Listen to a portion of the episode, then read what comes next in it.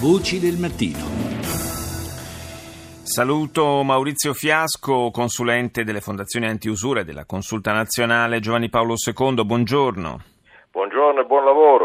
Grazie altrettanto a lei, grazie di essere con noi a quest'ora a Voci del Mattino per eh, commentare ancora una volta, eh, lo facciamo direi ciclicamente, eh, la situazione relativa a quell'intreccio di interessi e di conseguenze sul piano sociale eh, che è costituito eh, dal gioco d'azzardo, l'usura e gli interessi della criminalità organizzata che ruotano intorno a tutto questo. Quali sono gli ultimi aggiornamenti su questo fronte?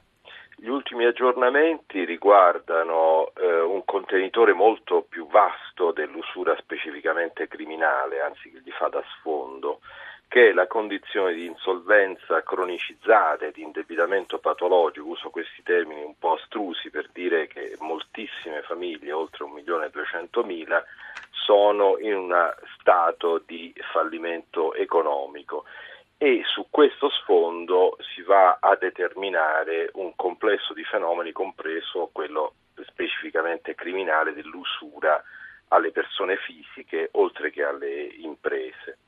Questo è un po' lo scenario. La novità è nel decimo anno di una grande depressione, della più lunga crisi economica dal dopoguerra, che cosa ci mostra? Eh, ci mostra una pluralità, una gamma di famiglie, di piccole imprese, di persone indebitate patologicamente su cui il mercato dell'usura va a posizionarsi. Eh, ieri avevamo i poveri, avevamo eh, li abbiamo anche oggi eh, naturalmente, no, certo. Aveva, avevamo le piccole imprese marginali, oggi abbiamo una gamma anche di ceti intermedi, di liberi professionisti e anche di imprese pur solide dal punto di vista patrimoniale che sono state travolte dagli esiti della crisi finanziaria. Insomma, un'emergenza vera e propria, purtroppo sottaciuta mm. e dimenticata.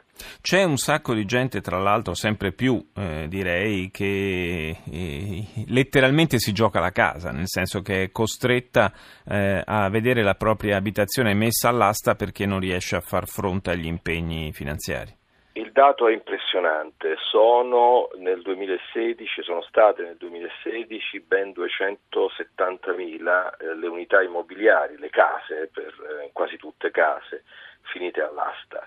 È un fenomeno imponente eh, che si esprime nella sofferenza, nel, nel, fallimento economico delle famiglie, ma anche come un dato macroeconomico, cioè come un dato che incide più sul più complessivo andamento della crisi italiana ed è un fatto da affrontare sia per attenuare la sofferenza delle persone, ma anche per eh, ri- rendere possibile una politica economica di fuoriuscita dalla crisi.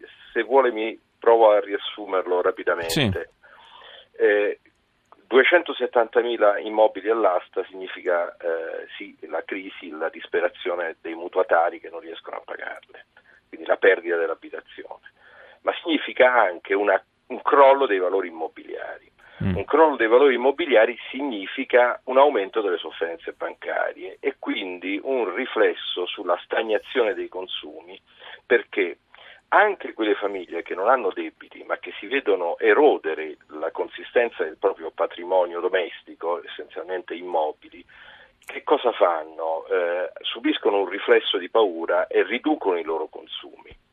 Riducendo i loro consumi attivano un, falo- un, fattore di depressione del ciclo economico. Quindi vedete che c'è un collegamento tra la sofferenza di chi è disperato per debiti e la eh, mancanza di opportunità di ripresa economica generali del Paese. Quindi una grande priorità da affrontare da parte.